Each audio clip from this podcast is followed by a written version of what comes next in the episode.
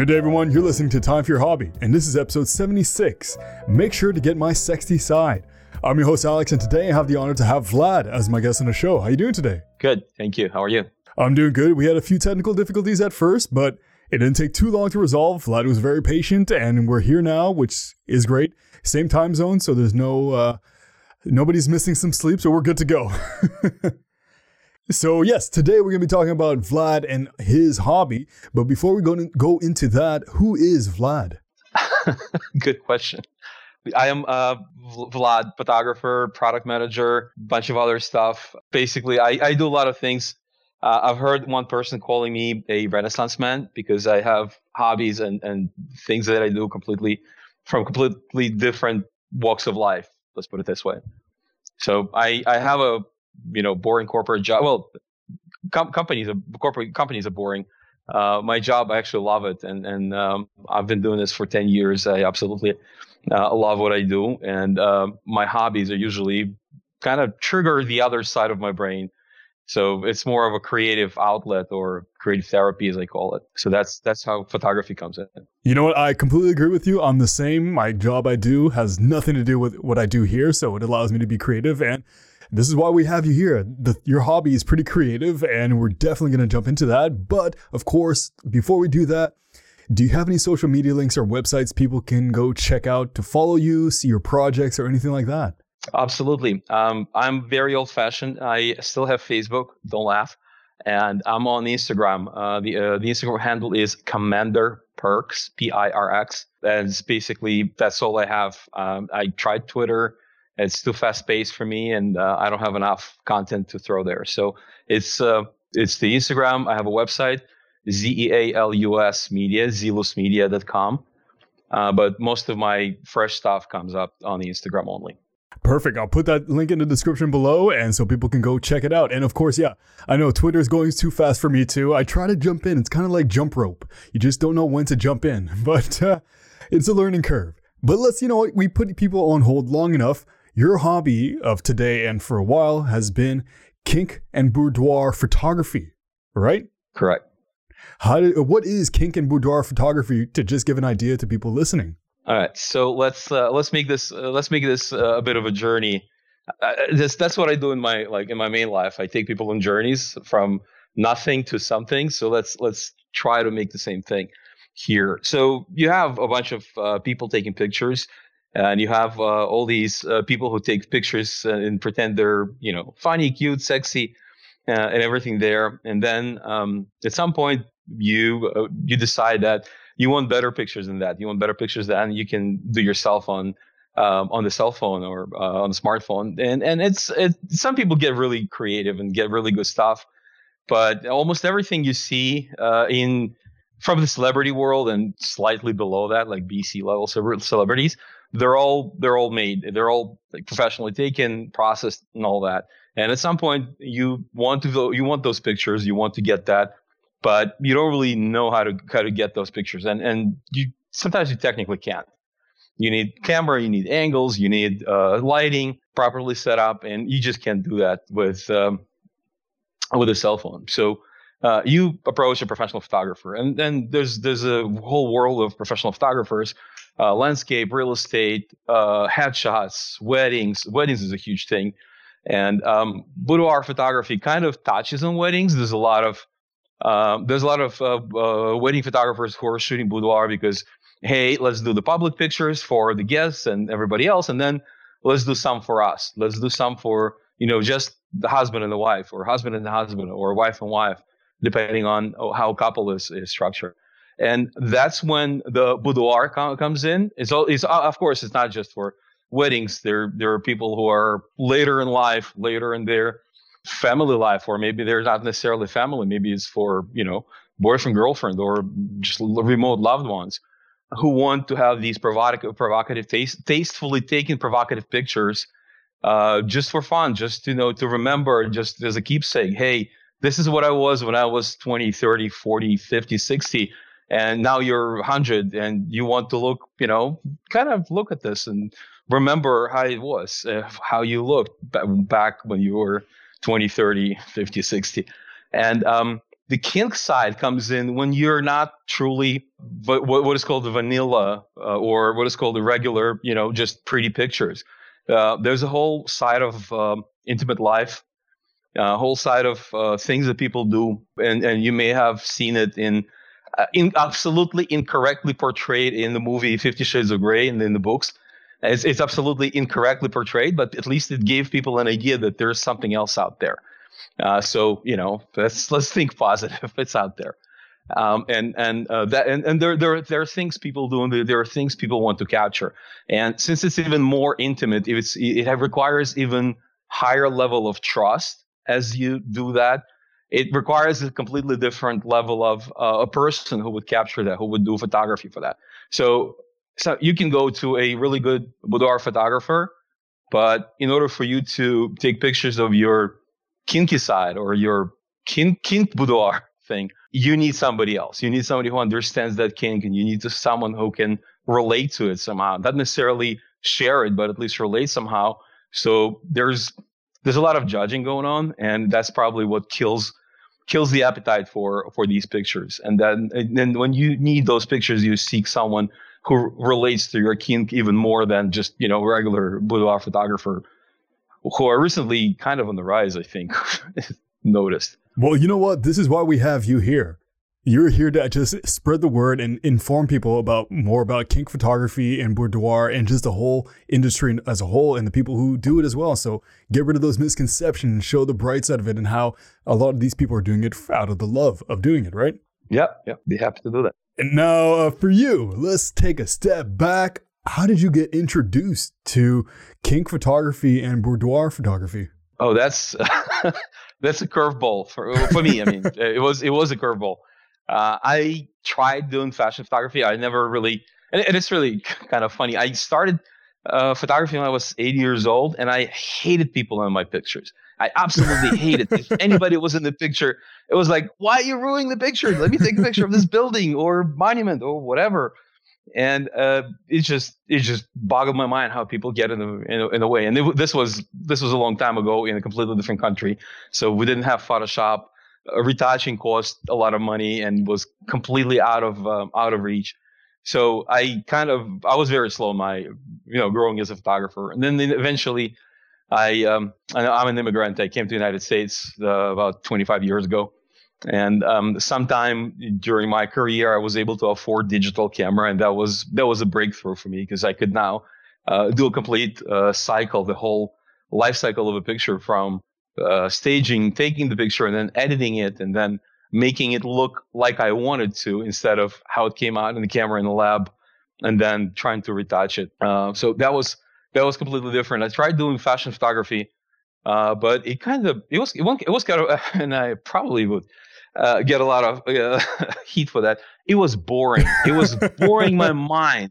I I talked to probably like half of the photographers in New York City, and they're like, "Yeah, man, but you got to do it because that's your connection, that's networking, uh, this, this, and that." And I'm like, you know what? I don't have to. I don't. This is. It's not like I, you know, my, my livelihood depends on it. I I make more money doing other things, and I just, you know, I don't have to do what I have to do. I I want to do what I really, you know, have a passion for.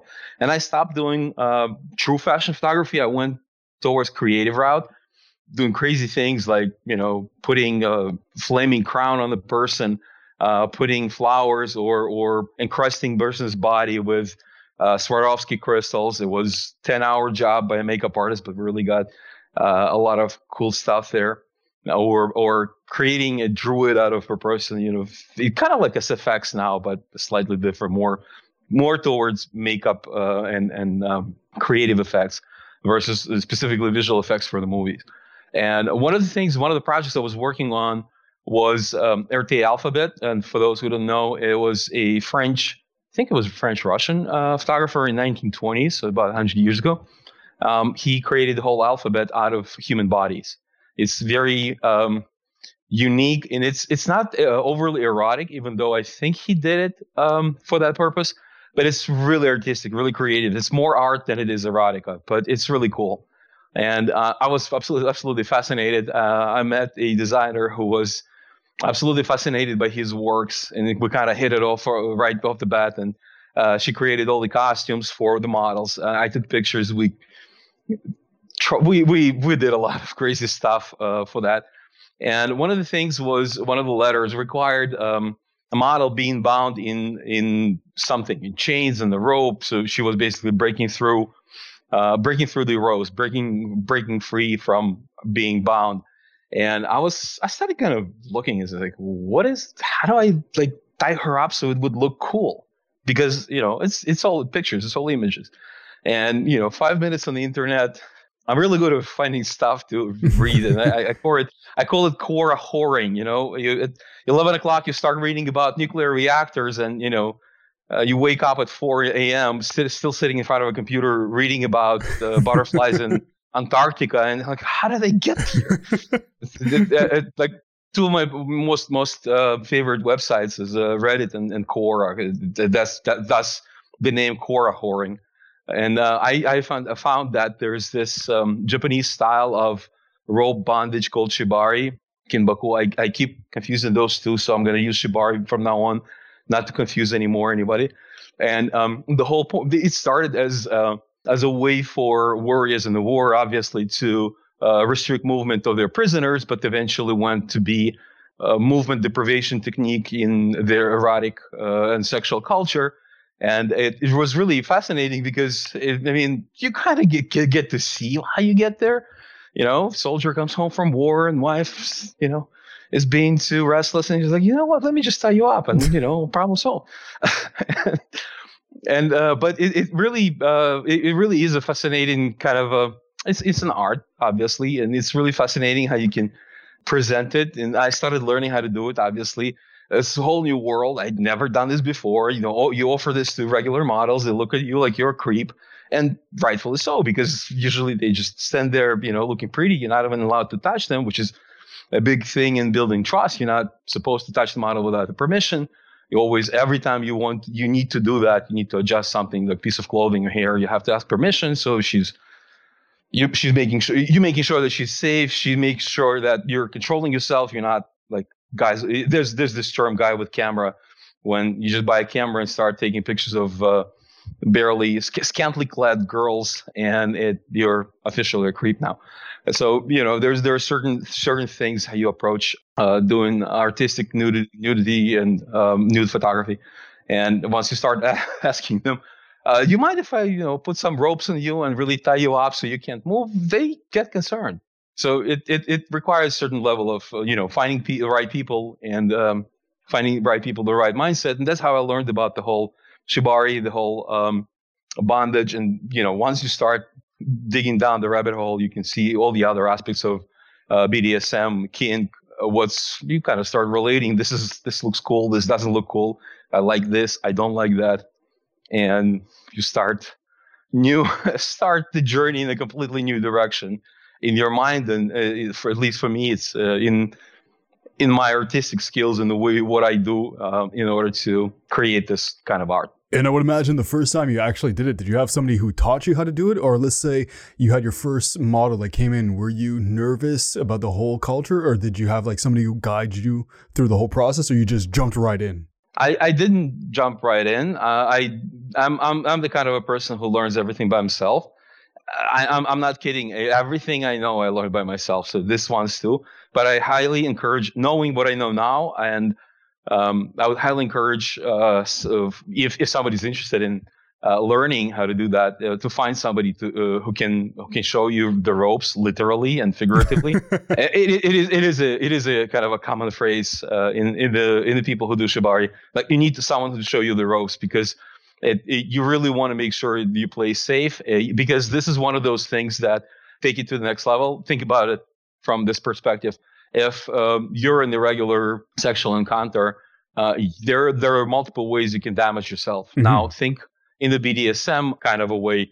You don't ha- you not necessarily you don't not necessarily always have sex. Like uh, in shibari, you don't always have sex. You just you know sometimes you just have this uh, bondage uh, play, but there are mul- much more uh, they're much more dangerous and there are more ways to hurt the partner than it is in the regular like vanilla situation because now you're applying additional restraints you're adding more hurtful things or more or things that are, that are more stressful, generically speaking, to the body and the mind uh, of of your partner.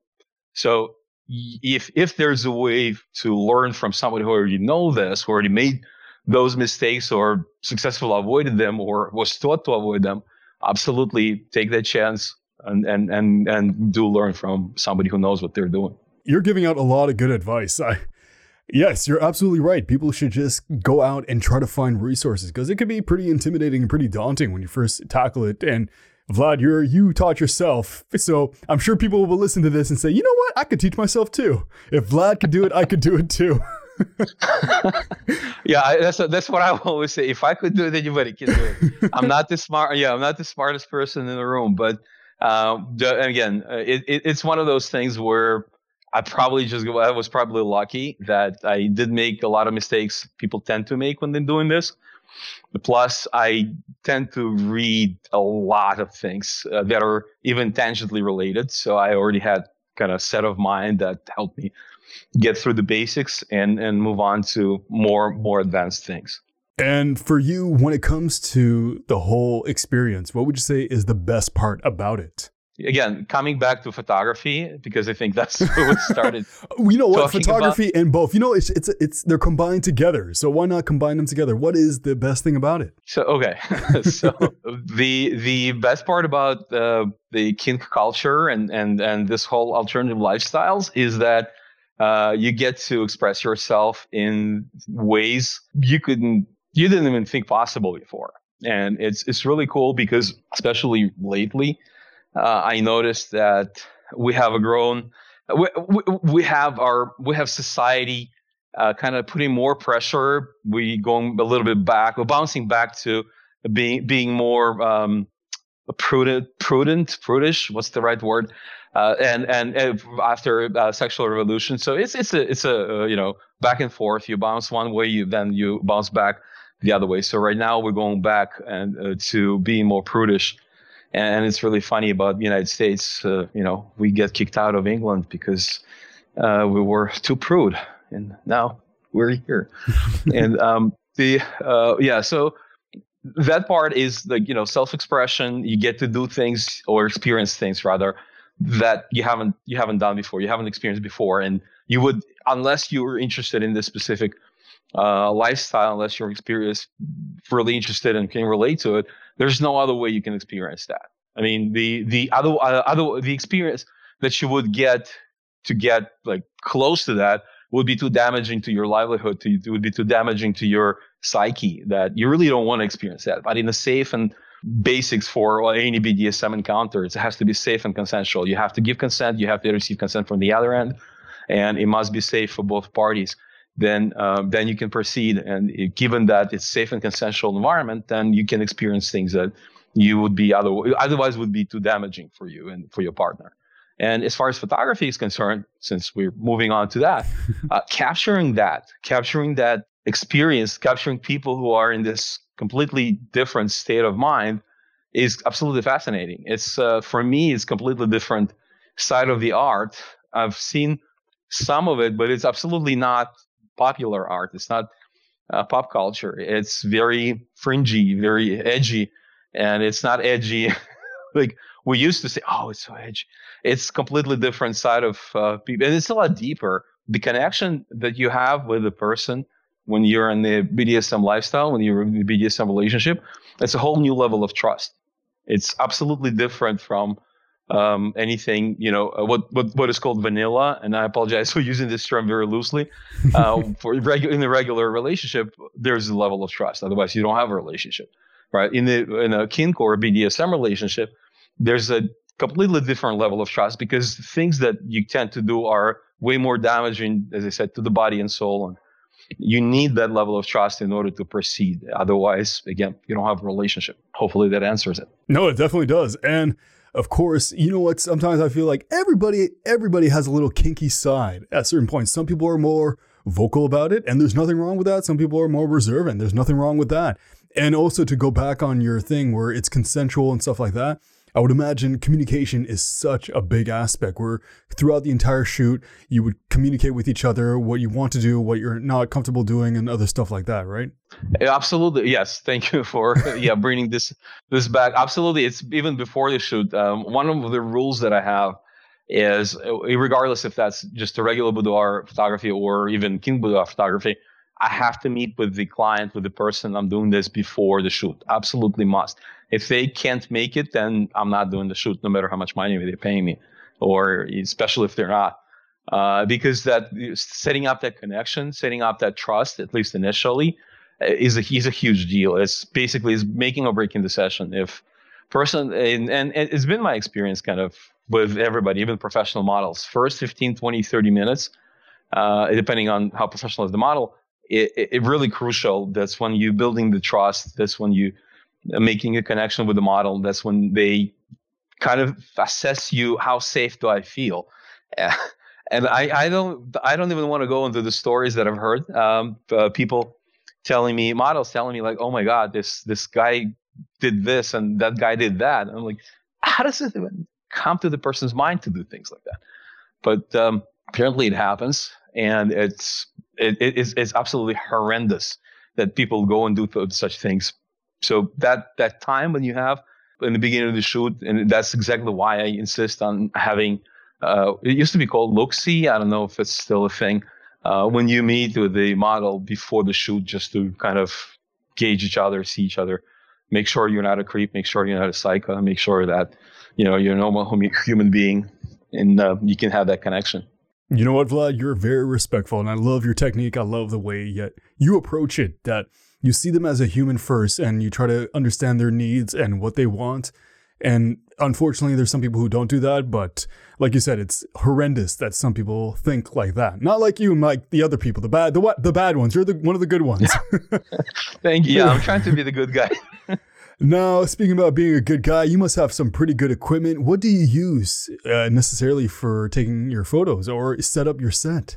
All right, so this I, I remember this is this is the hobby podcast, so I, I, get I get it. Uh, and honestly, is uh, I'll I'll uh, I'll answer the question in a second. There's a there's a way there's a way that uh, people photographers approach uh, their equipment and setup and uh, you know the the best camera is the one that you have in your hands when you when you see the shot. And if it's a cell phone camera, then go ahead, take it. Uh, but obviously, DSLR or or digital uh, SLR cam- cameras are still better. Not always because they have certain. And there's a there's a stigma. You know, the more pixels, megapixels, and gigapixels you have, the better. That's completely irrelevant, to be honest. They well, the reason why you pick DSLR or digital uh, camera is because of the level of control it allows you to have, the quality of the glass, the quality of the lens that they allow you to have, and flexibility or ability to shoot in multitude of scenarios. I mean, I, I try not to take my camera anywhere I go, but every time I do a shoot, I always have my camera, the the Nikon D750 that I'm shooting with, because it allows me to have that creative control and I underline the word creative uh, for for the photo shoot. Not necessarily at the moment of taking the picture, uh, but the way I take pictures is different whether I'm shooting on a cell phone or I'm shooting with my camera. The cell phone, I have to get the picture right uh, straight off the camera because I'm probably going to post it somewhere on the Facebook or something like that. Uh, when I'm doing creative shoot, I'm shooting for the way I'm going to be editing. So when you see when I, I usually do share uh, images. So basically, I take series of images, like 10, 15 series of 10, 15 pictures, then come come to the model because she's probably uh, unable to move, or I don't want her to move because she's in the spotlight, and I would show her the series that I just took to kind of get her um, to see what what we, what we're doing, how we're progressing, how we're capturing all the all the angles, all the looks that we planned. And um, I always say, hey, don't mind what you're seeing. Just make sure you look right, you look correct, your posing, your facial expressions, and all that, because everything else will be edited. The lighting, the shadows, everything else. Um, and that's that's that's that's the way I shoot. I shoot because this way because I know how I'm gonna edit, or I don't know what the end result will look like, and I want to have that creative uh, flexibility to edit it in different ways. that's that's kind of that's kind of like how I approach it, and that's why I um, tend to shoot a little bit in a little bit more generic light. But obviously, you don't have to, and I try different things. Um, as far as the equipment itself, it's pretty simple. I I love. I bought my first uh, DSLR cam. My first SLR It was wasn't even uh, digital. It was film. I bought Nikon and I had lens from it. Uh, so I stick I stuck with Nikon forever uh, because I have you, you don't really care about the body because you care about the lens. Your lens are staying with you. Your body's change. Uh, lenses lenses are way more expensive at the, in the long run. Um, so it's it's at, at, this moment this Nikon 750 probably should be upgrading a couple of years. Um, I have a couple of AlienBees. I swear by them. They've been with me for 15 years, if not more. It's uh it's a mono um, monoblock uh, flash. Absolutely amazing. They're portable enough that they fit in my car with all the stands and all the uh, all the light modifiers, the umbrellas, the soft boxes, and everything. Uh, and and they're extremely cheap compared to everything else. They don't really give like precise color temperature like you need for you know high level professional work. Uh, but given given the creative flexibility and creative freedom that I have with my own projects, it's a lot easier. And and they, as I said, I, I swear by them. They've been with me for probably more than 15 years.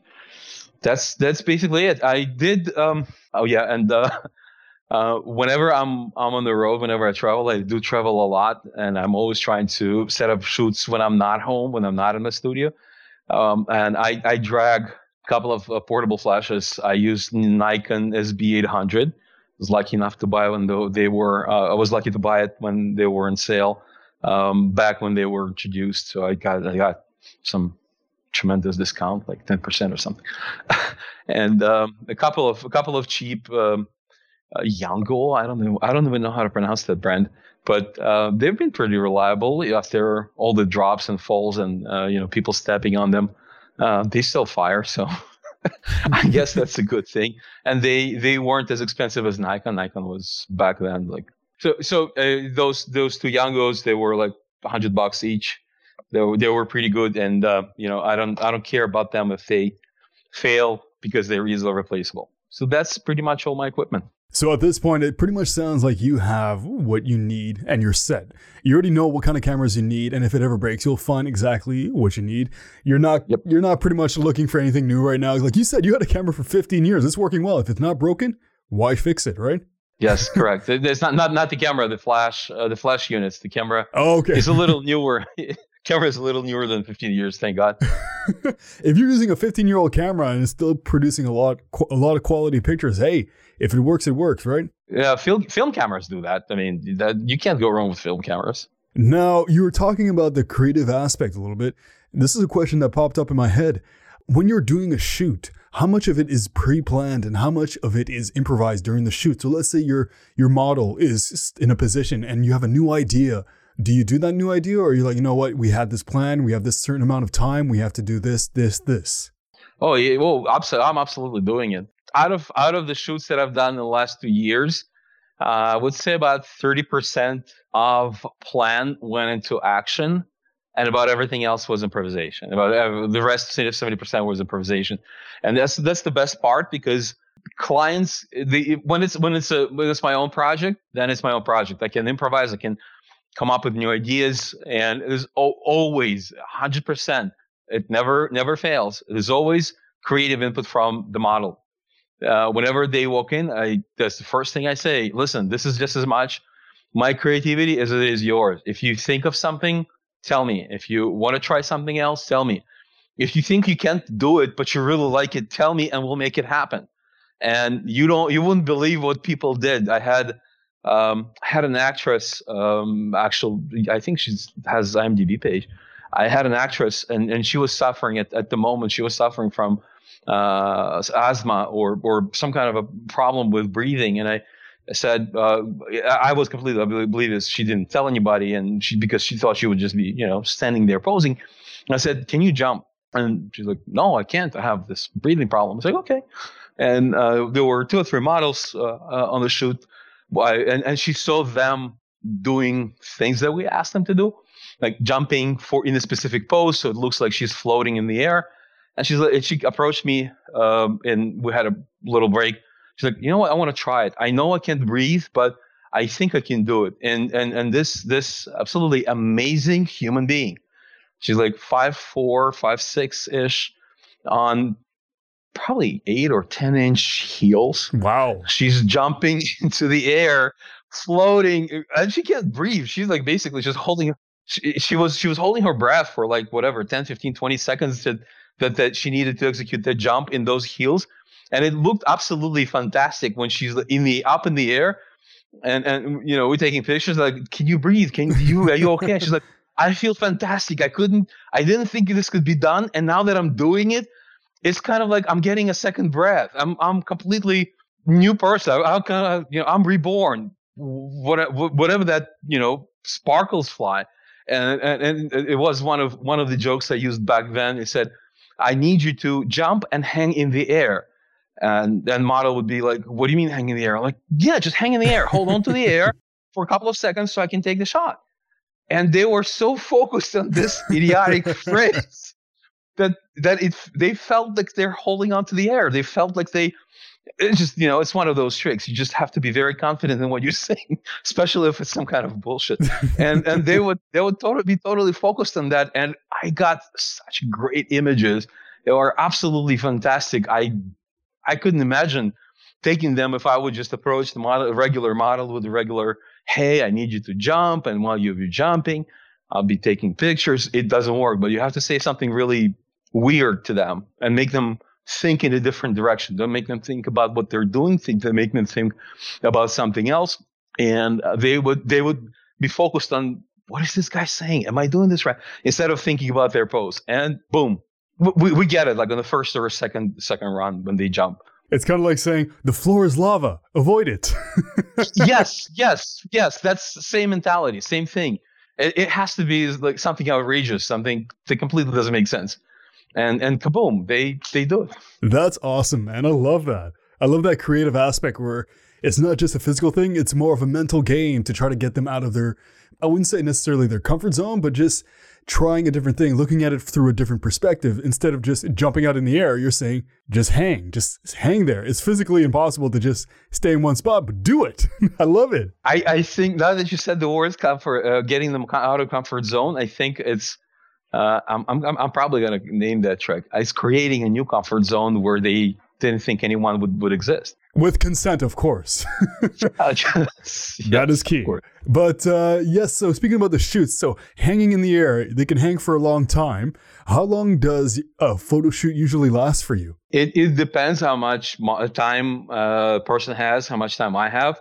I've had um, really short bursts, like 45 minutes to an hour, to the longest one was probably like 12 hours. Wow. But that includes, yeah, include, that includes prep time and that includes, or it includes shooting a lot of images. Uh, for example, one of the one of the shoots we that was lasting this long was a catalog project. So I I got paid, but it was extremely boring, which is why I don't do fashion.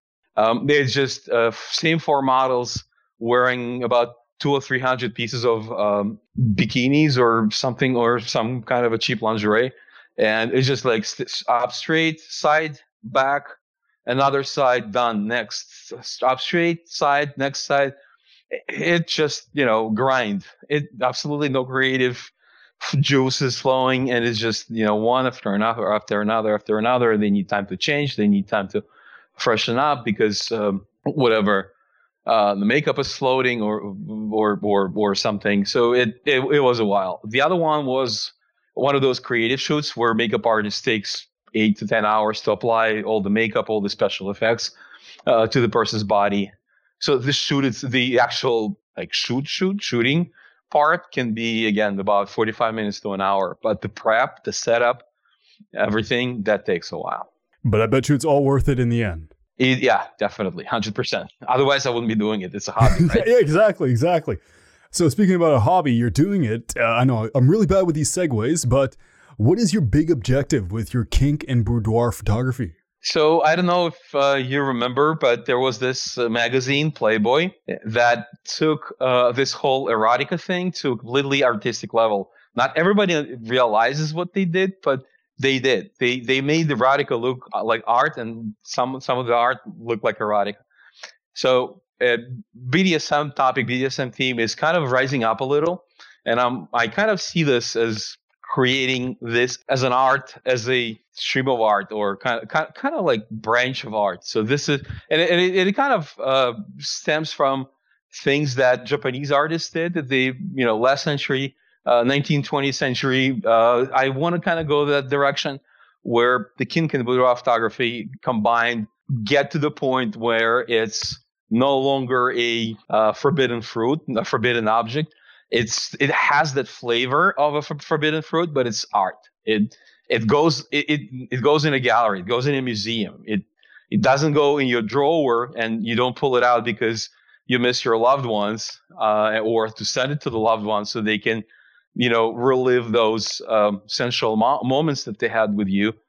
But it goes and and in a gallery, and people admire it for for the art, for the artistic aspect of it. No, no, you're absolutely right, and I love the idea that we live in a day and age where we get so much information and a lot of misconceptions, and the things that are considered taboo are not necessarily taboo, and they're not as aggressive or violent or sexual as we thought it was, because let's say a pole dancing. Everybody thought it was only strippers doing it in the past, but a lot of people nowadays do it for exercise. Oh yeah, definitely. And I, I, I had I've done a shoot for a pole, uh, pole dancing school, and they they confirmed that.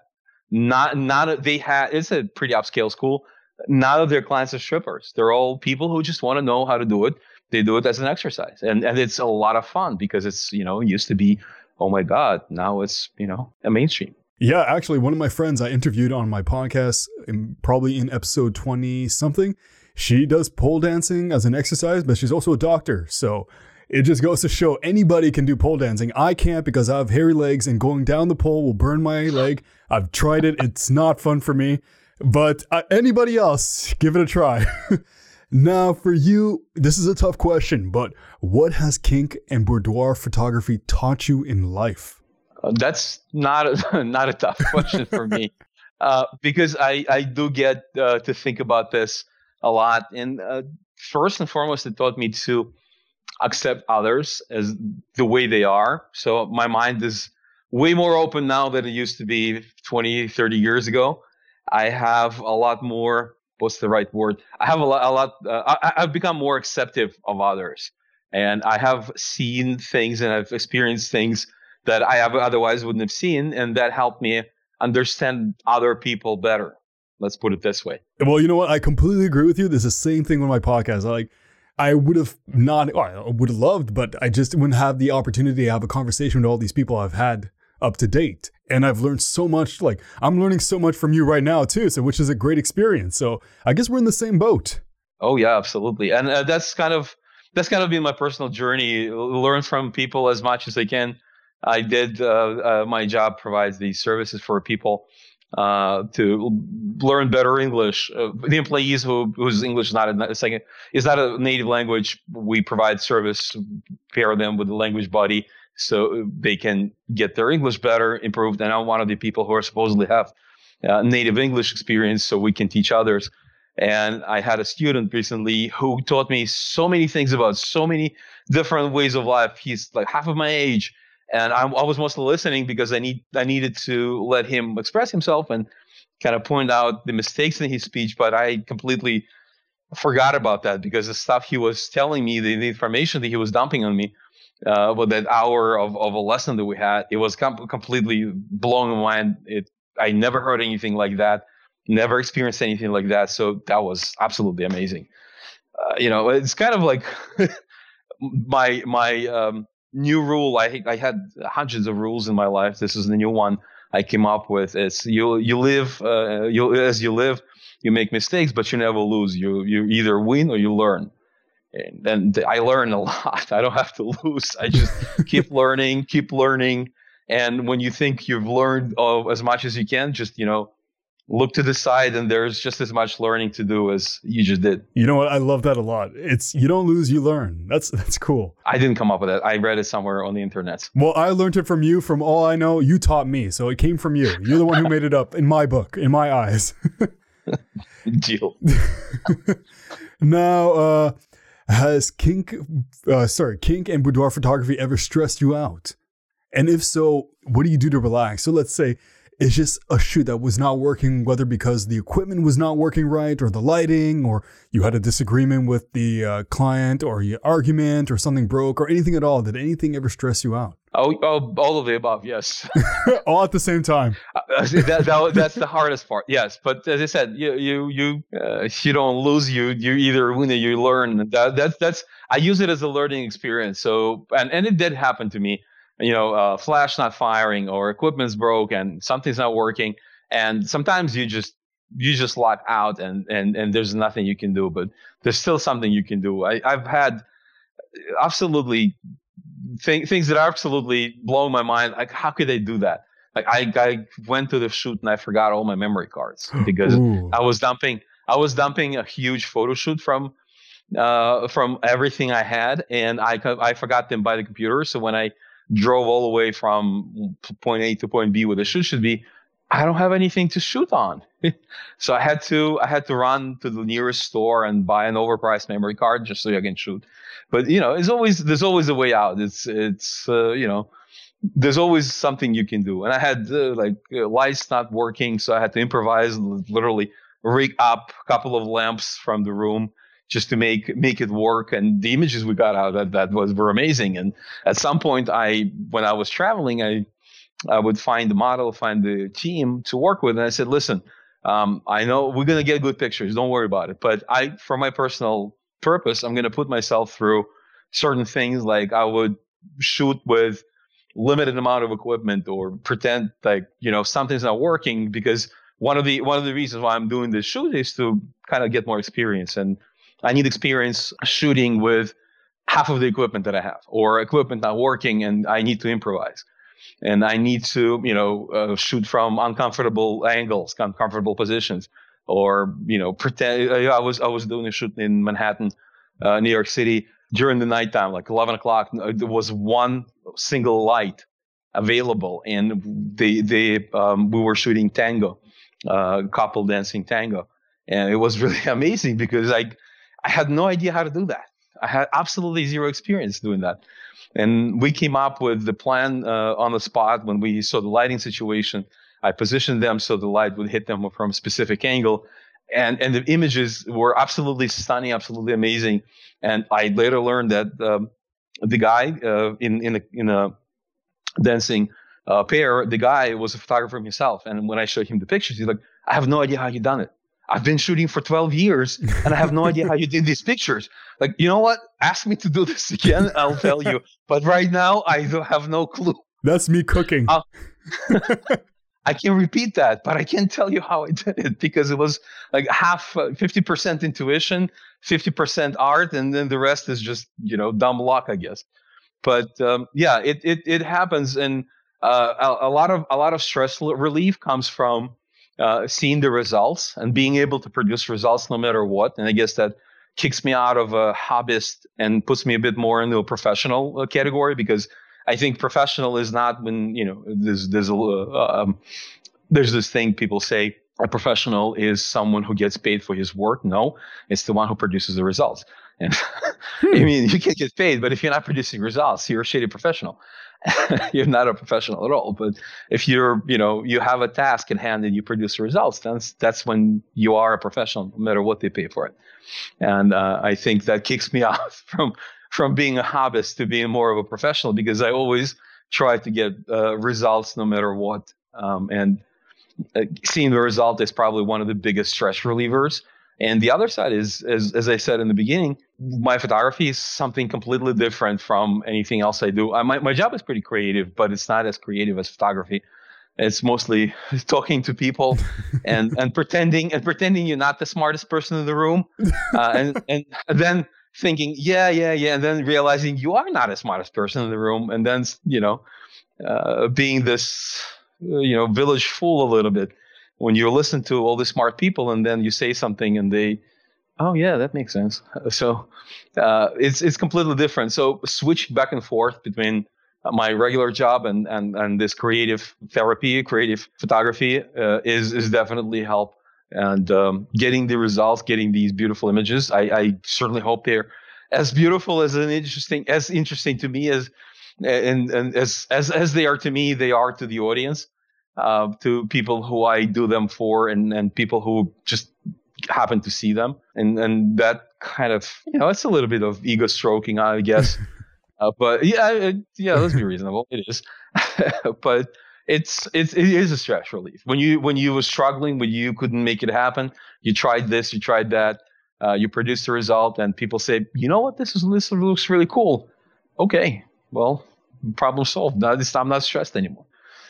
That's awesome. I love how like the whole process could be extremely stressful, but it's always the end that could be like oh, it could relieve the whole thing. It could be 12 hours a day of just hard work and just stress. And then that one minute when you see everything come together, boom, it was all worth it. Yep, absolutely. Yeah, you you, you forgot to add this. 12 hours of shooting, then there's like two hours per picture of editing, and then you see the result. Yes, then that one second of result. It was worth yes. it all. Well, in my eyes, in my eyes, you are a professional hobbyist. yeah, there's yeah, there's there's this niche uh, commercially prosumer. I have no idea what that means, but it, it sounds cool. That's most words. I, I I don't know what most words mean when they sound like very elegant, like this. You know, like oh yeah, that sounds good. That sounds good to me. Yeah, of course, yeah. Uh, so for you, what was your biggest challenge when you first started kink photography and boudoir photography? uh, seeing naked people.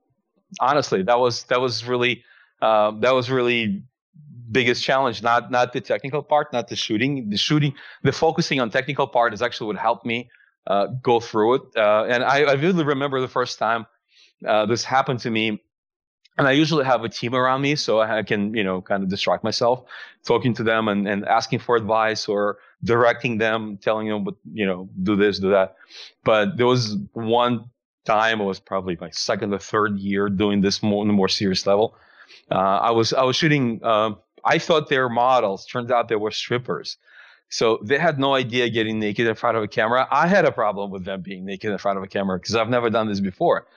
And I was like, I'm not sure what we're doing. Is that is that the model? She's gonna get naked, and that's that's her mom right next to it directing her. That's really weird. Uh, but uh, you know that was that was pretty awkward to me first time uh, when I just started.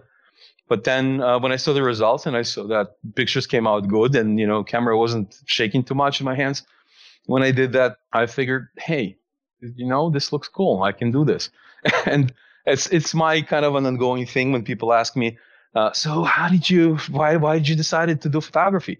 I said to see naked women, of course. Like why else? Like why would anybody else do photography for any other reason? And it, it became kind of tacky for me to, to, to answer it like that because there are people who do this and i i don't sound funny anymore saying that. I, I sound creepy. So i stopped. But um, yeah i was it was it was very uncomfortable and uh, to me it was very intimate. Like you know i came from a culture that you know officially didn't have any sexual culture. And uh, there's like no no no no there is no sex in soviet russia. And um, uh, we yeah i mean there was it was you know you you had to there was certain things there were certain things. There was some some kind of uh, a culture but there was no sexual culture. It was nobody taught you how to behave nobody taught you that certain things are disrespectful nobody taught you that certain things are outright harmful. You just kind of had to wing it because you know hey we've survived for what uh, 10,000 years humans procreated so we'll figure it out somehow. It really only works one way uh, but there was no culture there was no teaching of this respect that uh, that it should happen so it was really hard for me to to start but then eventually uh, I met really good people on the way I, they taught me a lot they talked to me not in a condescending manner um, you know, not in a way, hey, dummy, you have no idea what you're doing. But again, they showed me what respect really feels like, and and they taught me a lot of a lot of interesting things, a lot of useful things that I keep using. And I wasn't afraid to ask questions. That's probably the biggest advice anybody ever can give to anybody. Don't be don't be an idiot who does not ask questions. Be it, it's better to to sound like an idiot asking questions than be an idiot and not ask questions. So I uh, I asked tons of questions. I said, listen, if I sound like an idiot, please tell me. I'll stop, but I need to know what do you think? What do you feel? Would this work for you or not? And that kind of built up my my toolbox, my to, to my tool set of how to work with models because now I know what a lot of people think are disrespectful and what people think that are okay. And It's kind of like how you establish the boundaries. So that's that's the way I roll, I guess. On just on that note, I don't think I'm an idiot. I know I'm an idiot asking questions. so it's cool that you, this whole experience actually helped you grow as a person and teach you things that you didn't expect. And when you just saw the person naked the first time, it's like jumping in cold water. It's not you just dip your toe in. You have to jump all the way in to, okay, yeah. I'm in it to, to experience it. Okay, let's do this kind of thing. Right. And, and yes, and add to that, that there's like about 10 people watching you and kind of like, is he creep or something? let's just, let's just see how he's going to react. so imagine, imagine you doing this, but on stage. Yeah. Yeah. And the mom was there and it seemed like everybody's yeah. okay. Uh, yeah, if yeah, was... apparently, apparently, yeah, apparently, mom was was a stripper too, so she kind of were. Uh, she, that was, I, I, think, it was actually pretty good because she taught her uh, what to do, what not to do, and you know, kind of people to stay away from. So in the end, I guess it worked out. That's cool. I like how the mom was actually giving advice on not only what the daughter should do, but also the type of people she should interact with ones that seem safe ones that don't seem safe kind of thing that's cool yeah that, that's the only th- that's the th- that, that's the thing that you can only get with experience. Mm-hmm. And, you know, when you're 19, 20, you don't have that experience no matter what.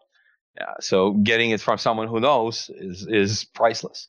That is absolutely true. And this applies for everything, absolutely everything in life. Now, for you, you talked about your challenge when you first started. What is your current biggest challenge? Current biggest challenge is probably time.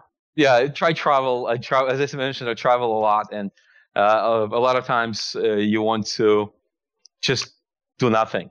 It's uh, I, don't, I don't know if I'm mangling the quote, but uh, I think it's from Office Space from the movie. It's like I did nothing. It was everything I ever wanted to do.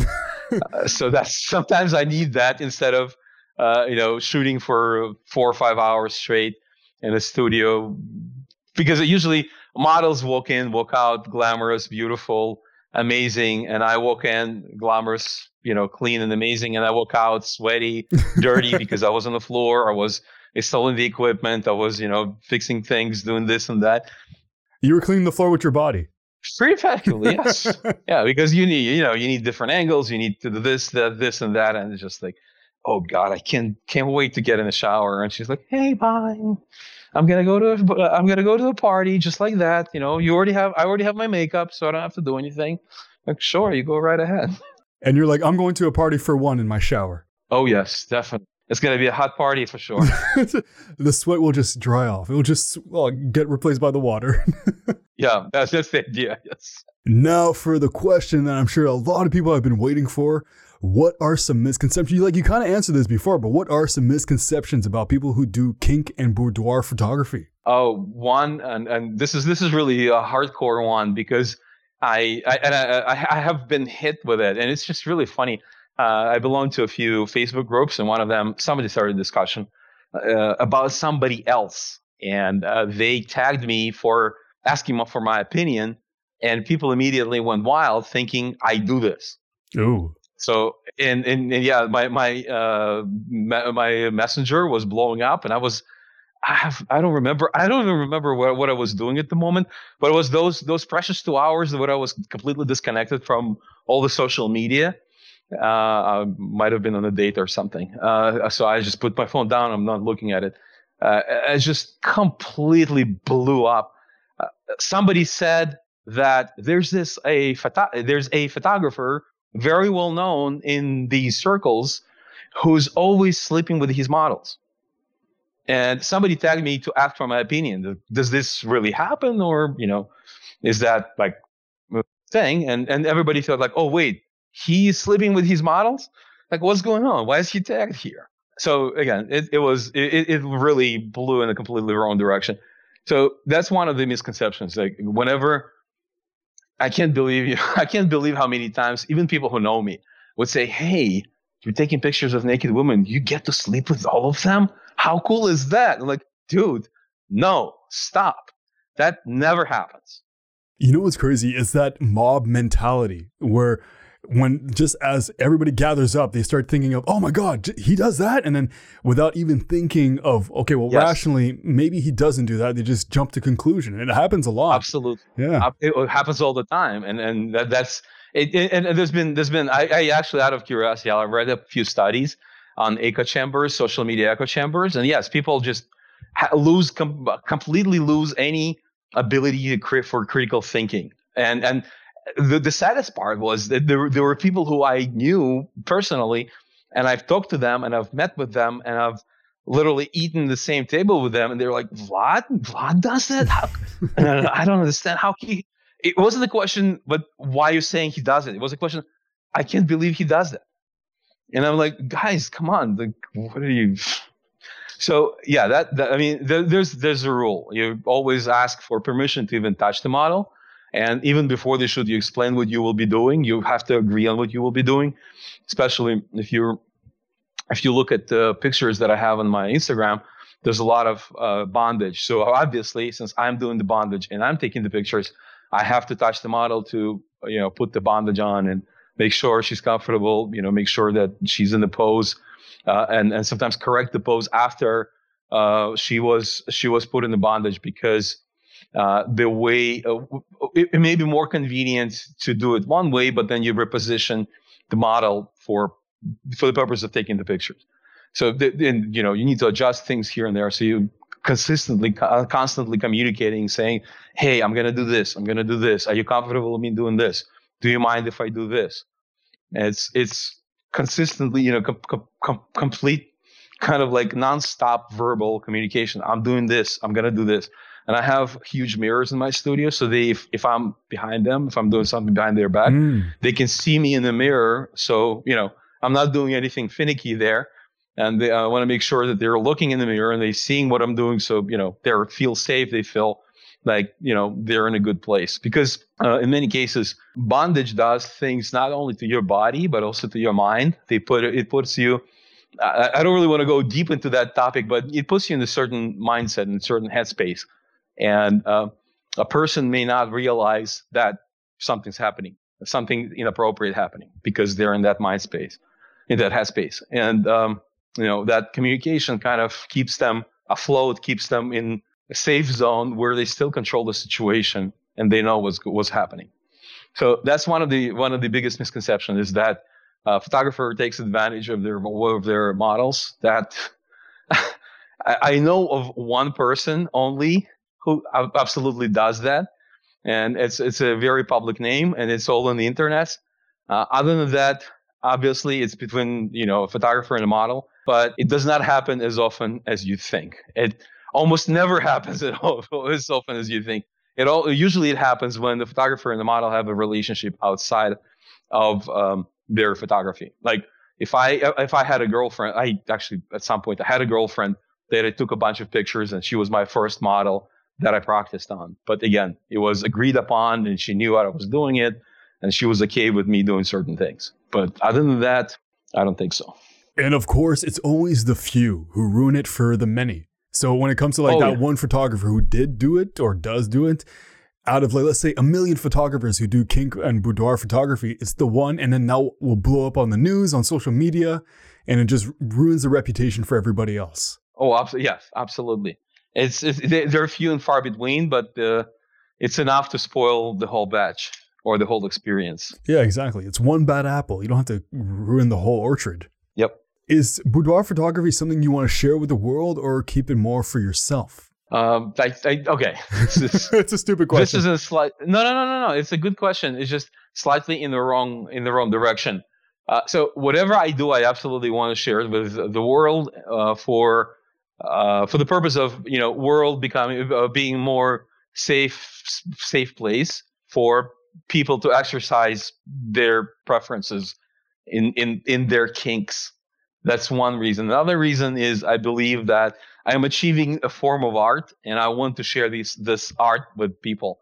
And again, I don't want to. I, I want to remove that stigma of uh, this is a forbidden fru- fruit or this is a taboo topic. No, it's not. It's relationship between two people that have consented to do these things to each other. So it's a normal thing. Let them explore. Let them do that. Stop judging. That's one thing. Um, another thing is if my client decides that this is their private thing, I don't want anybody ever to invade their privacy and see the pictures that they only wanted to have for themselves. That's that's that's the watershed moment. That's the that's the distinction. whatever I produce as a piece of art where I have model releases signed and all the paperwork, I want to share as much as possible.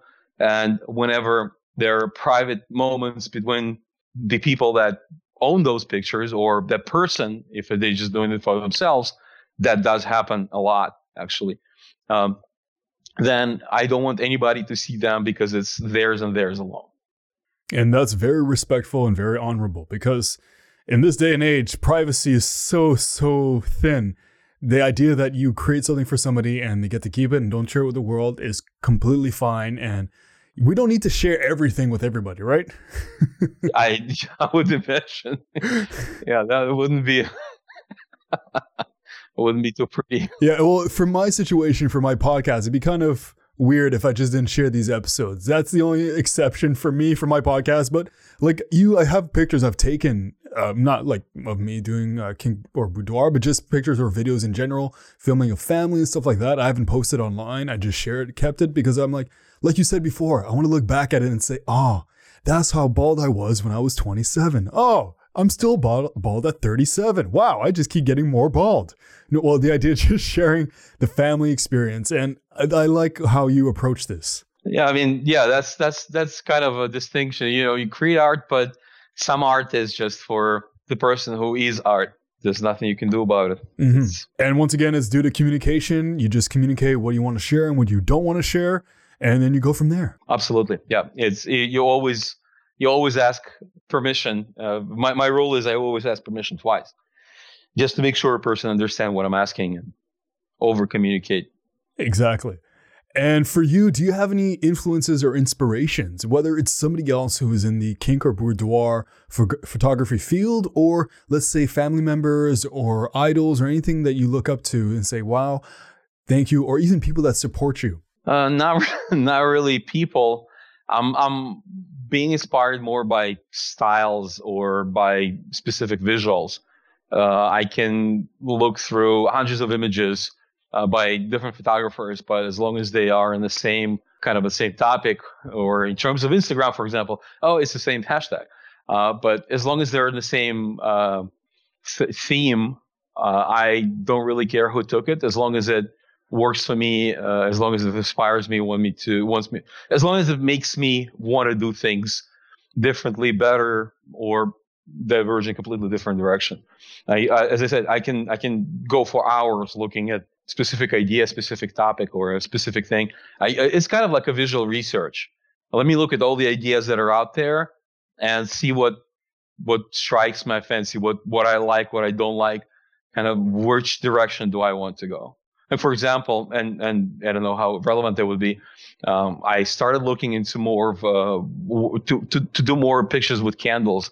I I had a couple of pictures with candles, and I was uh, getting ready to do the research. So at some point, I sat down, I looked through probably thousands of pictures with uh, candles uh, around boudoir, around artistic nudes, around kink, and I picked probably 20 or 30 uh, that are really striking, really uh, creative images, and that's kind of my body of inspiration. I'm going to be looking over my shoulder at those pictures when I'm going to be setting up my next shoot uh, with this topic. So that's that's the way it works for me. Well, in that case, if you don't have any inspirations, uh, you at least have a new supporter. Me, I'm going to keep on supporting you in your professional hobby, right? We established that, right? Yes. You're a professional hobbyist. That's the word. Yes. but yeah, like I love, I love how the way you approach it. You're such a passionate person and you're very respectful, very honorable. And you came on just giving so much information, showing how you approach it, treating everybody as humans rather than just objects, because humans aren't objects, they're people. They have minds, they can, you know, walk, talk, do everything. And uh, you do really bring a lot of light into this field of, I guess, uh, hobby. Yeah. And uh, so you mentioned this before, but I was going to ask again do you have any word of advice for anybody who might be interested in this hobby? Yeah. Keep, keep trying. Keep trying. You can't lose. You can only learn you, you can, yes, exactly. You can only learn. It's and, and, the more you the more you try, the more you learn.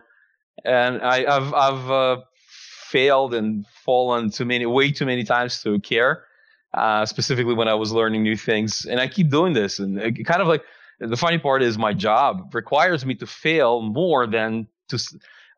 the ratio of failures to successes should be about 10 to 1 in order for you to be really truly successful.